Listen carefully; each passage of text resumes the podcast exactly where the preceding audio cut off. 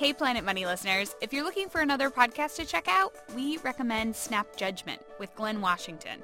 It's got poignant, sound-rich stories with a style all their own. You can find it on iTunes.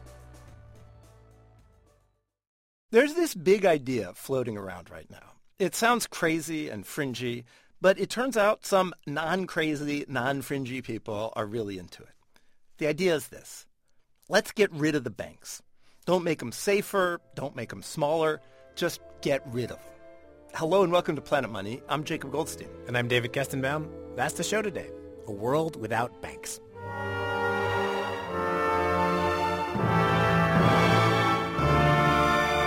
There is this weird thing about banks. It's not a secret, but it is weird for me every time I think about it. And it's this. When I put my money in the bank, I think of it as actually being in the bank, like it's in a vault or something. That, of course, is not the case. Banks take the money I deposit and they lend a lot of it out to people who want to borrow. This is sort of genius. We collectively leave trillions of dollars sitting in our checking and savings accounts. We might as well do something useful with it. Might as well lend it out so people can start businesses and buy houses. It's genius, but it's also weird because I count the money in my checking account as money that I have, that I can take out at any time. But really, it's not there. It's been lent out to somebody who spent it. It's this fragility that is at the heart of our financial system because we think the bank has our money, but actually it doesn't. This is Martin Wolf, longtime columnist at the Financial Times. He's been writing about this recently. And to be clear, every bank operates this way. This is hardwired into the system. And he says it's a real problem. Banks take our money, they invest it in what sometimes, maybe inevitably, end up being risky things, and it can crash the economy. This is what happened during the financial crisis. Basically, all the major banks in the U.S. had to be bailed out. I think of it as, as capitalism's Faustian bargain. Faustian bargain is a deal with the devil. The devil is an unstable financial system, which nonetheless has, in good times, given us or helped support growth. Uh, but in bad times, and there are lots of them, it generates huge financial crises. So there is an idea for how to solve this problem. And it goes like this. Banks do these two really very different things. One, they keep your deposits safe. And two, they lend money out. So why not separate the two? Why not say places that hold people's money for safekeeping actually have to hold the money for safekeeping. the money you, David, think is in your checking account in this universe, it would not be lent out to someone else. It would actually be sitting there in your checking account. In this new universe, you would probably have to pay this place to keep your money safe. There'd be no more free checking accounts. But in a stroke, no more bailouts. There'd be no need. And anytime anyone wants their money out of the bank, it is there for them. Right now, if everyone wants to yank their money out of the bank at once, you get a bank run, this problem we've had since the beginning of time. A bunch of desperate, angry people lined up outside a bank that's shut its doors. In the new world, what does a bank run look like? Looks really boring. Everybody would go to their bank and say, I want my money out, so they would give you dollar bills. Yes, you could take every last sou out of the banks and you could take them home in dollar bills and put them in your basement. Bank runs would simply disappear. In this post-bank universe, you've solved this huge problem. The bailouts, the bank runs, this whole weirdness at the core of our financial system. But unfortunately, if you just do this, you have also destroyed the economy. Because it turns out that other thing that banks do, lending out money, that is really important. In this new world, how does anyone get a loan? How does anyone buy a house or start a business? You need some kind of new way for people to get loans. And this this, frankly, has been one of the big problems with this idea all along. Uh, it turns out, though, just now, in the past few years, this new way to borrow money has emerged. Fong Trinh stumbled across this new way accidentally. He had just moved from Seattle to Utah, and in the process, he racked up a bunch of a bunch of credit card debt, fifteen thousand dollars. So he wanted to do what he heard people did in this situation. He wanted to take out a loan to pay off his credit cards. And as it happens, around this time, he goes out to his mailbox and he sees this flyer. It looks like it was one of those, you know, advertising to sell you a loan like that you see that's just junk mail that you see all the time. So I was like, okay, whatever. But hey, you know, he needed a loan. So he went online. It was a place called Lending Club. And he applied. And I just literally type in, I think maybe less than 10 pieces of information. My name, the amount of loan that I was looking for. Um, that's about it. He thought he was applying for a loan from a bank, but it was something entirely different. It was this new thing called peer-to-peer lending. Lending Club is one of the companies that's doing it. There's another one called Prosper. And you can think of them like online dating services. But instead of matching people who are looking for a date, they match people like Fong, who are looking to borrow, with other people who are looking to lend. And for Fong, it worked, it worked surprisingly well. He entered that information online. Someone from the company called to confirm a few details. And that was it. And then all of a sudden the next day I get an email update that says, yep, your loan has been approved, uh, fully funded 100%. Just make sure you sign a couple of, of, of documents electronically. So I've signed a couple of documents and literally within 48 hours I had funds in my account. Super duper fast. Like literally I could have just done the, the whole thing in my bathrobe, you know, instead of getting in a pants and shirt and walking down to a bank. On his credit cards, Fong was paying about 14% interest. Those payments, of course, were going to a bank that issued the card. The new loan was a much better deal. Instead of 14%, he was paying 7.5%. And do you know who loaned you the money? I do not. That's anonymous. Do you want to know? Eh. We did. So can you just introduce yourself? Yes, uh, my name is Chris Winters.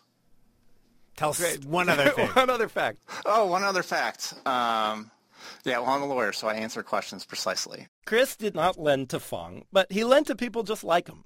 Chris lives in Virginia, and a few years back, he had a couple thousand dollars, and he decided he didn't want it sitting around in a savings account. Interest rates on CDs and savings accounts were just, you know, abominable, and they're still abominable. It's like, you know, 0.01%. Um, so I was looking for a place to kind of put my money where I could get a little bit better return. So this is money that you might have put in a savings account at a bank. Oh, absolutely. This was money that was in a savings account at a bank. So he decided instead to lend it out. He signed up through Lending Club. And for him, it really did feel a lot like a dating service. Lending Club gathers all this information from the people who want to borrow. It checks their credit scores and their incomes, and it puts together these mini profiles that you can go through online. There's a whole page for each borrower. It doesn't show the person's name, but it tells you basically everything else you'd want to know. Their credit score, their income, how much debt they have, even why they want to borrow the money. The idea is you end up loaning a bit to lots of people. So if one of them can't pay you back, you're not totally screwed. Chris had this choice about how he could do it. You could either say just lend my money to a bunch of people who match a certain profile, or he could go through and pick exactly who he wanted to lend to. Contribute 25 bucks to this loan, 50 bucks to another, and so on. And that's the route he chose. He found himself looking through these miniature profiles, obsessing over them really, trying to decide who he should lend to. It was a t- it was a ton of work. I spent a lot of time looking through each individual loan, looking for like f- red flags of, boy, this person looks shady. You know, their income is low. Or do I, do I really want to take a risk loaning to this person? It was like, you know, I was an underwriting desk at a bank, but doing it like $25 at a time. It was a hassle, but he liked the idea of it. Hey, you know, we're cutting out the middleman here. Um, I guess I probably never saw the bank as a middleman before, but we're cutting out the middleman. You, you know, giving you some money, I'm getting a better return. Eh, we're all better off. For Fong, borrowing the money felt just like a kind of more convenient version of borrowing from a bank. But on this other end, for Chris, this was nothing like having money in a savings account. Savings accounts are boring. You know, the bank sends you statements, you throw them out without even opening them up. Sure, the bank is lending your money out, but that's the bank's problem. In this case, it was Chris's problem. He loaned his money out for three years. And it was a stressful three years. There were some loans that went bad on me in terms of people who were late. And I kind of took it personally, like, why is this person late? You could see like the little tracking system of, you know, Lending Club sent them an email and they didn't respond or they called them and the person said they were going to pay and then they didn't. Like, who is this unreliable person that I've like, lent the money to? And why are they lying to the collections people? So emotionally, you didn't just treat it like another investment. No, I guess I didn't. I should have, but I didn't. Chris is not sure he'd do this again. It was just too stressful. It's possible these are just growing pains, that this whole thing is such a new idea. We don't really even know how to think about it or feel about it. We talked to the CEOs of both Lending Club and Prosper. Uh, both say their businesses are growing really fast. Lots of people are borrowing money this way, and they're borrowing for all kinds of things. They're paying for vacations, for home improvement, for dental work. Small businesses are starting to borrow this way. This method of peer-to-peer lending, it had like these Occupy Wall Street beginnings, you know, one person lending to their neighbor, helping them out. But now it is way more than neighbors lending. It's big money now. There are retirement funds that are lending through these things, hedge funds. Hedge funds are lending money to people to pay for dental work. So just to recap, this is what the world might look like without banks you get banks replaced by these two different things. One is a place that serves as your personal vault and holds your money for you. And two are these new online marketplaces that match up people who need a loan with people who've got some extra money to lend. Different versions of this idea have actually been floating around for decades, and this really striking combination of people have got behind it. Some of those people were way, way outside the mainstream, but at least a few of them were famous economists, people who won Nobel Prizes. A couple years ago, the IMF put out a report on this idea, and just a few weeks ago, Paul Krugman mentioned it in his New York Times column. Uncharacteristically for Krugman, he wrote, quote, I'm not even sure where I stand. and there are some big problems to figure out about how, or really even whether this can work. For one thing, Lending Club and Prosper are tiny compared to the banking system. The total amount loaned out through both companies is around $5 billion. For comparison, that is the size of, say, the Bank of the Ozarks. It's this insignificant speck when you compare it to Citibank or Bank of America or Chase or one of the big banks. If you tried to switch to this system right now, you would kill the economy. All that money in checking and savings accounts, it would really be locked up in a vault. It would not be lent out anymore. And even if you were able to get rid of the banks in a slow, cautious way and let this new universe of lending grow, there's still a danger that this problem you're trying to solve, this instability at the heart of banks, would just shift somewhere else. Shift to things that aren't called banks, but that operate in a similar way. Like, say, money market mutual funds. They take your money and loan it out, but still let you write checks and withdraw your money at any time. In this new universe, you'd have to figure out what to do about things like money markets, too. Martin Wolf, the Financial Times columnist, says, yes, these are real problems, but think how nice it would be if the financial system stopped blowing up at regular intervals. If we wanted a system whose core was crisis-free, this is the only way to do it. And do you want a system whose core is crisis-free? Yeah, I, th- I would like somebody to try and do this. I'm not sure I would like the US to start first.